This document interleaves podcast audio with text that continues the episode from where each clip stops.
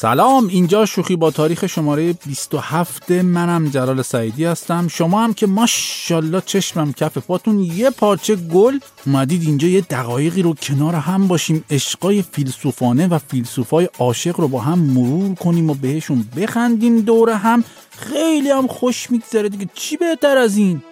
خیلی خیلی خیلی خوش اومدید. Every dictatorship has one obsession. بریزید خونها را. The hate of men will pass. بیت بیت در در.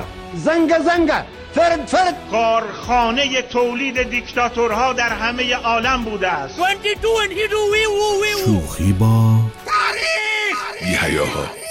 اگه یادتون باشه تو اپیزود قبلی یعنی شماره 26 گفتیم آگوستین قدیس اهل هیپو مستاق مادر زلیلیه تو تاریخ. حالا آرتور شوپنهاور که الان می‌خوایم درباره شیرین کاریاش حرف بزنیم مستاق مسلم مادرگریزی رسما. شوپنهاور خب یه فیلسوف شهیر آلمانیه که حتی گفته میشه روانشناسی مدرن هم حتی بسیار مرهون نظرات و تعلیفات ایشونه. مسئله اینه که پدر آرتور تو سن نوجوانی این تفلک خودکشی کرد و مادرش که خودش هم نویسنده بود اصلا علاقه به پسرش نداشت و به خصوص وقتی تو همون دوره رفت ازدواج کرد این مسئله روی شوپنهاور تاثیر بسیار منفی گذاشت.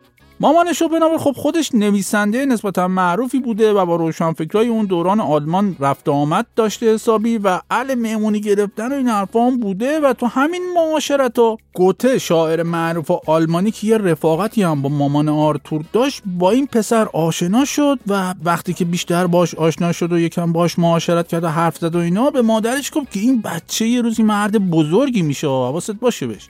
خب مادرای نرمال تو اینجور مواقع چیکار می‌کنن؟ اش تو چششون جمع میشه مثلا گریه می‌کنن میشینن قربون صدقه بچهشون میرن دور افتخار می‌زنن اصلا یه وضعی. ولی مادر شوپنهاور از اونجایی که خیلی به آدمیزاد نبرده بوده با شنیدن این جمله از آدم معتبری مثل گوته حسابی از پسرش کینه به دل گرفت. چون معتقد بود از یه خانواده دو تا آدم معروف و نابغه بیرون نمیان دیگه فقط منم. اینه که حتی از قبل هم بیشتر به پروپای این بچه پیچید و یه بار که درگیریشون بالا گرفت شوپنهاور رو هل داد پرد کرد از پله ها افتاد پایین بچه. در این حد. یعنی مادر نگو هند جگرخوار بگو رسما. خلاصه همین اثر فاجعه باری که مادر آرتور روی ذهن این بچه تو دوران کودکی و نوجوانی و حتی جوانی گذاشت باعث شد که یکی از لقبهای این حیوانکی بعدها بشه بدبین بزرگ آلمانی. یعنی من فکر کنم اون کاراکتر گلام بود تو کارتون گالیور که همش می‌گفت. من می‌دونم. آره همین. اینو از روی شوپنهاور ساختن اصلا چون بعدها که ایشون فیلسوف شد اصلا نظراتش به خصوص در مورد زنان دیگه اصلا توی لیگ دیگه بدبینی و بدگویی رده بندی میشه. چون در زمینه رابطه و اینا از فحوای کلامش و آثاری که ازش مونده میشه اینجوری فهمید که اگه مردی در یه رابطه موفق و درست با یه زنه مرده دور از جون شما یه مرد احمق بی سواد بی شعور وگرنه مردای با تربیت و باهوش و موفق هیچ وقت تو رابطه موفق نیستن. این نظر ایشونه.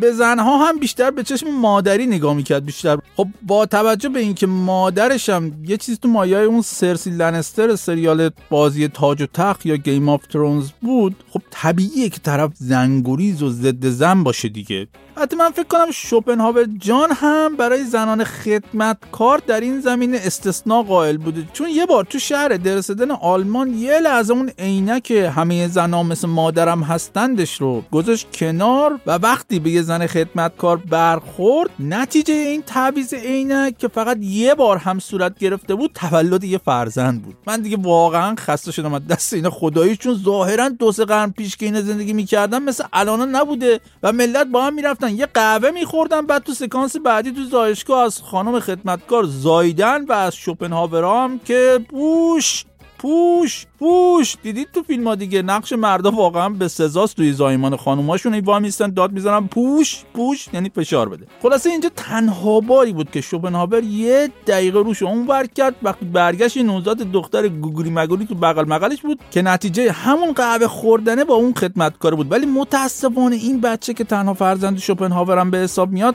تو کودکی از بین رفت ولی ظاهرا اون موقع این سرعت زیاد باردارسازی خدمتکاران اعتماد به نفسش بالا برده بود. حسابی چون ازش نقد شده که گفته یک مرد به راحتی می‌تواند 100 فرزند در سال به دنیا بیاورد. به شرطی که 100 زن در اختیار داشته باشد. یکی نیست بگه مگه مزرعه خرگوشاست مگه بنر کارتون سنجاب خاکستری هستی شما؟ حالا یه بار شما یه خدمتکار رو چیز کردی مطالعه کردی باش دلیل نمیشه اعتماد به نفست اعتماد به سخت بشه که. دیدین یه سریا تو مهمونی ها هرچی اصرار می‌کنی بیان وسط برقصن نمیان. ولی بعد که بکش بکش میارنشون وسط دیگه حالا بحران کره زمین این میشه که این طرفو برگردونه سر جاش دیگه نرقصه. شو بنابرم ظاهرا از نظر جوگیری تو همین مایه ها بوده. آقا همون اول که بهت میگم بیا برقص که به موقع هم بری بگیری بشینی. چه وضعش آقا؟ آقای شوپنهاور تو نمیرقصیدی البته ولی حالا. تونم برقصم مگه کری؟ خانم کاری نداره یه شونه رو بده این بری و اون یکی شونه تو بده اون بری بده تو اون شیکم فنری حالا به چخونی سری سری حالا داری واسه خودت میلرزی به این کارت میگن داری میرقصی. خانم ما رو یه کمی میبخشی. اگه چشامون زل تو میرقصی. شوپنهاور اما به اون مقدار راضی نشد و در سن سی سالگی در سال 1821 میلادی با یه دختر خانم 19 ساله خواننده اپرا به اسم کارولین آشنا شد و شروع کرد به محبت ورزیدن به ایشون. اون موقع ظاهرا شوپنهاور اینجوری بوده که به خیلی از دخترها محبت میورزیده. ولی نمی‌دونم چیکار می‌کرده چه سوتی می‌داده که دخترها همشون تا شوپنهاور رو در حال ورزیدن می‌دیدن می‌گفتن نه ممنون ما می‌خوایم ادامه تحصیل بدیم. اصلا آمار ادامه تحصیل اون موقع خیلی بالا رفته بوده تو آلمان. ولی این کارولین نمی‌دونم سیستمش چجوری بوده که از ورزیدن شوپنهاور خوشش میاد. و یه ذره هم رابطهشون پیش میره. ولی وقتی یه ذره رابطه پیش رفت و شوپنهاور شروع کرد به نظر دادن و فلسفیدن در مورد ازدواج کارولین هم یاد ادامه تحصیل افتاد گفت اصلا همه چیم حلال جونم آزاد خیلی ممنون و با سرعت هر تمامتر از هر چی که اصلا با شین شروع می‌شد گریخ یعنی مثل اون پرنده بود تو کارتون می, می دو تا بوق می‌زد می‌رفت. آره همینجوری. و تا شوپنهاور روش برگردون فقط یک گرد و غباری از کارولین به جا مونده بود. حالا فکر می‌کنید چرا اینجوری فرار کرد کارولین؟ به خاطر اینکه توی یکی از قراراشون یه جایی کارولین نظر شوپنهاور رو در مورد ازدواج پرسیده بود و استاد هم نگذاشته بود و نه برداشته بود و فرموده بود ازدواج یعنی نصف کردن حقوق و دو برابر کردن وظایف. نصف کردن حقوق و درد دو برابر کردن وظایف و حناق این چیه برداشتی خب به دختره میگی؟ شوپنهاور. خب اینو به دوست دخترت که سال به باباتم بگی می‌زنه از ارث محرومت می‌کنه همه جا هم می‌زنه زیرش که تو پسرشی. این شکست عشقی و فرار میگ میگ وار کارولین از دست آرتور باعث شد برای دوازده سال شوپنهاور بره تو قار تنهاییش و یه بار که تو 43 سالگی یه دقیقه از قار تنهاییش در اومد آشغالا رو بذاره دم در فلورا دختر همسایه هم دم در قار تنهاییشو اوف و وای کجا بودی شما تا حالا؟ ما ندیدیم تو از این حرفا. اینه که توی یه مهمونی رفت از تو میوه خوری یه خوشه انگور برداشت. اینا واقعی ها. و با یه سیس مخزن حرفه‌ای طوری رفت به سمت فلورا و نیشش هم تا بناگوشش باز کرد و خوشه انگور رو گرفت به سمت دختره و گفت بیا این مال تو. دخترم بنده خدا یکم هنگ کرد که چی به چی و این یارو چیه و اینا. بعد فهمید رفیق اون مثلا به جای اینکه یه شاخ گلی چیزی به منظور مخ زدن بیاد بگیری دستش بده به طرف همین رفته یه خوشه انگور از تو میوه خوری مردم برداشته و اوورده داره میده به این. و خب طبیعتا چیکار کرد؟ با لگت زد حالا نه به این خشانت ولی یه جوری نگفت به شوپنهاور که ندونه شوپنهاور ترکید و بعدا هم توی دفتر خاطراتش دختره نوشت من انگور نمی‌خواستم چون شوپنهاور پیر به آن دست زده بود. در این حد. خوب شد حالا آقای فیلسو الان راضی شدی؟ رفتی سراغ دختر 17 ساله اونم با یه شاخه انگوری که حتی اونم مال خودت نیست از تو میوه خوری مردم کشش رفتی؟ بابا دمت گرم. این عمل ایشون منو یاد یکی از همخوابگاهیام تو دوره دانشجویی میندازه که وقتی ما غذا درست می‌کردیم و آماده می‌شد تو خوابگاه یه چنگال می‌گرفت دستش میومد تو چارچوب در اتاق ظاهر می‌شد. و با اعتماد به نفس خاصی می‌گفت بچه ها من چنگال دارم شما هم غذا دارید. بیاید با هم شریک بشیم. این هم خوابگاه ما هم خداییش برای خودش شوپنهاوری بوده. خلاصه همه این اتفاقا باعث شد که استاد شوپنهاور از اون به بعد باز هم برگرده تو قار تنهایی خودش و یک عالمه هم نظرات زن ستیزانه از خودش ساته کرد در حدی که من تبم واقعا نمی‌گیره اونا رو نقد کنم. اینجا شما هم از من بپذیرید. من دماغمو گرفتم. از جانب شما نایب و زیاره بودم. رفتم یه دوری زدم تو این نظرات مشعشع. استاد اصلا نمی‌خواید بدونید چیه. یعنی دهقان فداکار کیه؟ منم دیگه. هیچ کی هم قدمو نمی‌دونه اینجا. واقعا واقعا.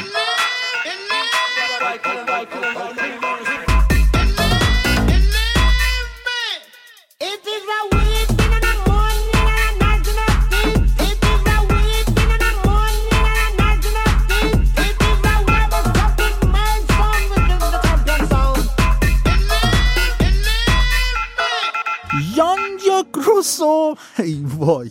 من اصلا دیگه از دست این آقای همساده مجموعه کلا قرمزی نمی‌تونم اسم این بزرگوار رو راحت بگم. یکی از فلاسفه بزرگ به اسم ژان ژاک روسو این میگه که تمرکز زیباست. خیلی تحقیق به تمرکز.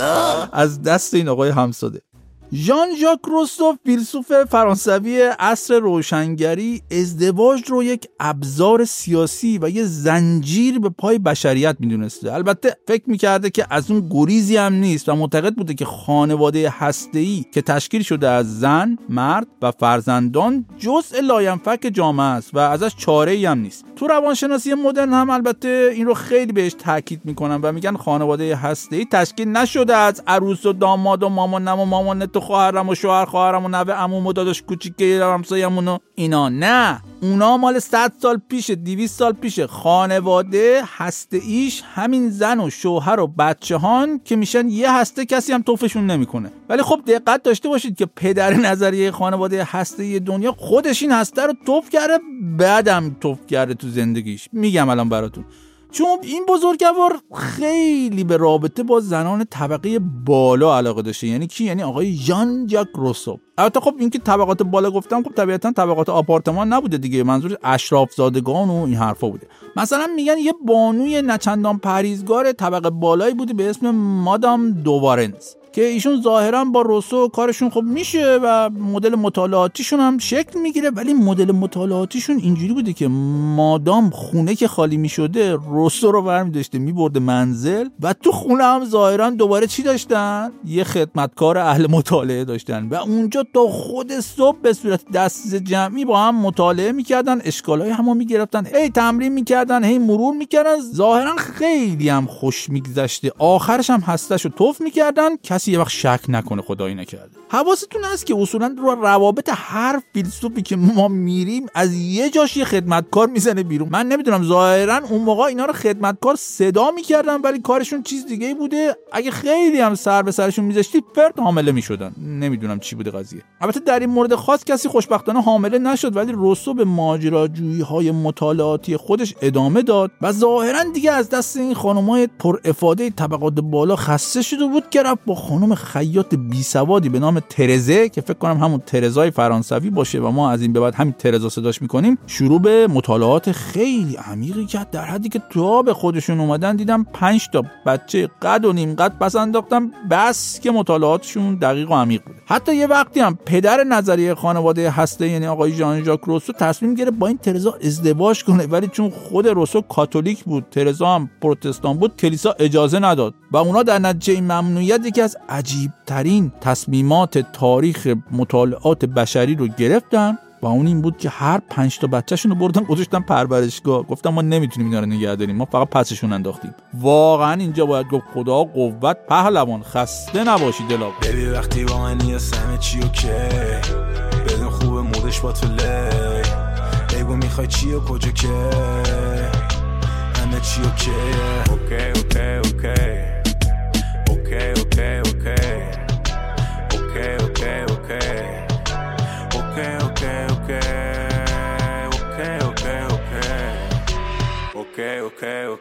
اما دلاوری های پدر خانواده هسته دنیا در این حد باقی نموند چون ایشون ترزا رو اصولا قاطی آدم هم حساب نمی‌کرده موقعی که می‌خواست صداش کنه نه اسمش رو صدا می‌زده نه بهش می‌گفته نمی‌دونم همسرم عزیزم عشقم نفسم جونم اینا نه. صداش می‌زده خانه دار هی خانه دار اینجوری. یعنی عالی بود و اصلا عشق و محبت تو این رابطه همینجوری قل می‌زده. میومده می‌رفته تو چشم چهار این عزیزان. بچه ها که اونجوری پرورشگاه خودشون هم اینجوری. مثلا نمی‌کرده از این شاعر خود ما وحشی بافقی مصرعی قرض بگیره با لطافت به ترزا بگه باعث خوشحالی جان غمین من. یه لیوان چای نمیدی دست ما. بعد ترزا بگه اه؟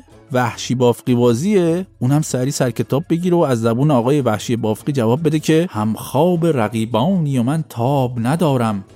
بیتابم و از قصه این خواب ندارم. اوه چی شد؟ چه شاکیه این ترزا.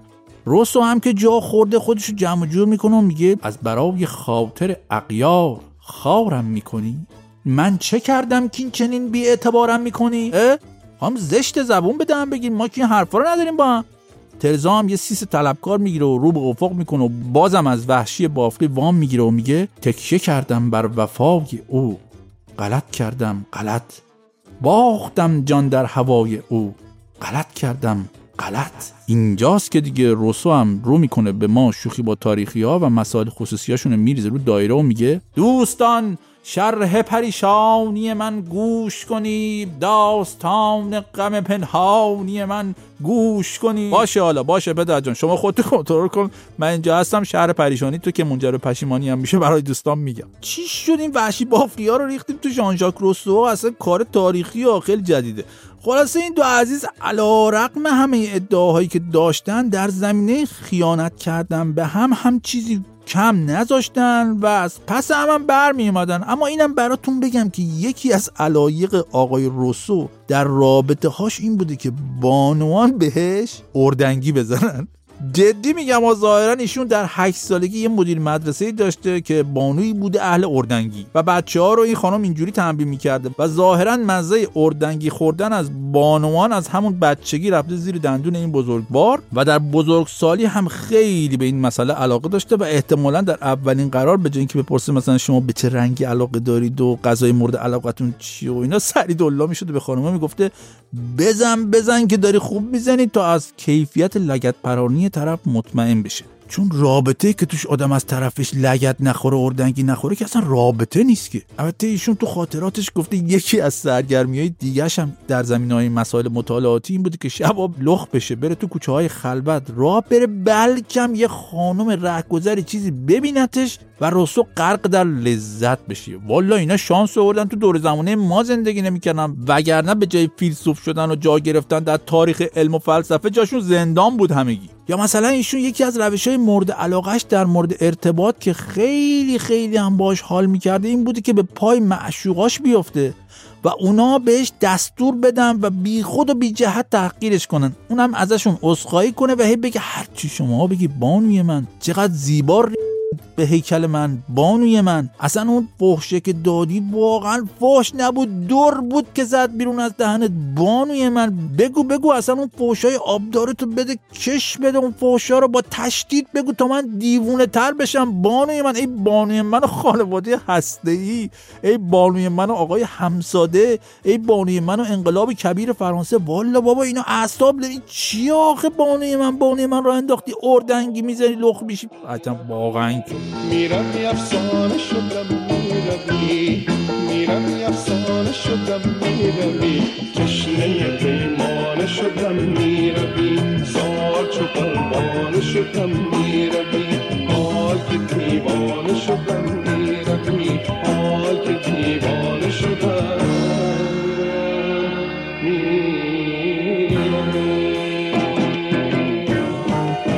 به به به هزار تا به به و دمتون گرم و بابا تو کی هستی و اینا باید بگم به شمایی که تا حالا با من بودید و شوخی با تاریخ شماره 27 رو تا اینجا گوش کردید و بسیار بسیار ممنون ممنون‌ترم از شمایی که با کامنت هایی که تو Castbox یا تلگرام می‌ذارید ما رو در جریان نظرات و انتقادات و تعریفات و تحسینات و اینای خودتون قرار می‌دید. باید بگم که خیلی از دوستان بودن که به کوتاه شدن تیتراژ شوخی با تاریخ اعتراض داشتن و یه استدلالی هم کردن که داشت منو اصلا زمینگیر می‌کرد کمرم شکست. و اون این بود که درسته که اونایی که تیتراژ اصلی رو دوست نداشتن با چرا دوست نداشتین آخه تیتراژ به این قشنگی؟ سرلشکر شهرام ابراهیمی مدیر کل تیتراژ و edit و اتالوناژ و امپکس و نودالمون انقدر هنر ریخت توش. واقعا دلتون میاد؟ اونا می‌تونن بزنن بره جلو دیگه تیتراژ اگه نمی‌خوان. واقعا واقعا که تو نمی‌خواد ولی کوتاه کردن تیتراژ باعث میشه اونایی که دوستش دارن که باریکلا دم شما اینا اونا ازش محروم بشن. خب چه کاری؟ خب دیگه حرف حق من چیکار کنم؟ و همونطور که دیدید از این قسمت دوباره تیتراژ رو بلند گذاشتیم. همه راضیشن. یعنی اونا که می‌خوان بزنن جلو البته نه دیگه نزنید بزنن بره جلو ولی اونایی که نمی‌خوان و دوست دارن و می‌خوان گوش بدن هم خب نمیشونم که گوش بدن. شمایی که می‌زنی بری جلو هم حواست باشه. ما حواسمون بهت هست. نفرینت می‌کنم من شخصا و نزن بره جلو. شوخی می‌کنم البته. دم همه شمایی که انقدر روی پادکست خودتون حساسید. واقعا گرم واقعا گرم. در حد چی؟ در حد کویر لوت. و واقعا هم منت می‌ذارید اینجا. فقط سوال منه که چرا تنها اومدید؟ دفعه بعد با خانواده و رفقا و بچه محله و فک و فامیلا اینا بیاد. یعنی به اونا معرفی کنید. دور هم بیشتر خوش میگذره. به خدا. یه سری از دوستان ما هم تو کامنت ها گفته بودن که دست از سر این فیلسوفا برداریم و برگردیم خدمت دیکتاتورها که اونم البته همونطوری که قبلا هم بارها گفتم حتما اتفاق میافته و به زودی و وقتی که این مجموعه فیلسوفا تموم شد برمیگردیم خدمت اون دیکتاتورها. خدمتشون می‌رسیم. می‌دونم که این دیکتاتورها هم تو مسترای تاریخ همینجوری یلنگ پا نشستن یا حالا وایستادن پاشون هم خسته شده برمیگردیم بهشون. دوموری به قول این خارجی.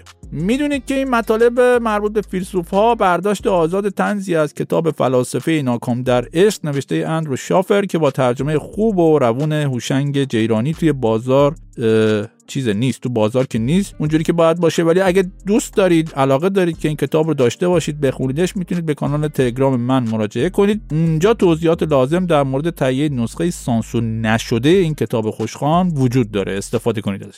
دمتونم بازم خیلی گرم و سرتونم بازم خیلی خوش. ممنونم که هستید و به ما انرژی و روحیه و انگیزه می‌دید که این مجموعه رو تهیه کنیم. پس حالا که اینقدر کارتون درسته پس نرید دیگه. کجا می‌خوایم برید چیه دنیاست ها؟ چه کاری؟ باشید بابا همجا یه لقمه نون تاریخی هست با هم می‌زنیم دیگه. چیه؟ ها؟ باید برین. کار دارین. قرار قرار دارین. حالا که اصرار می‌کنید باشه. پس برید. ولی قول بدید که از کنار برید. مبادا اون قسمت های چرک و چول و تلخ و سیاه تاریخ بهتون بسابه.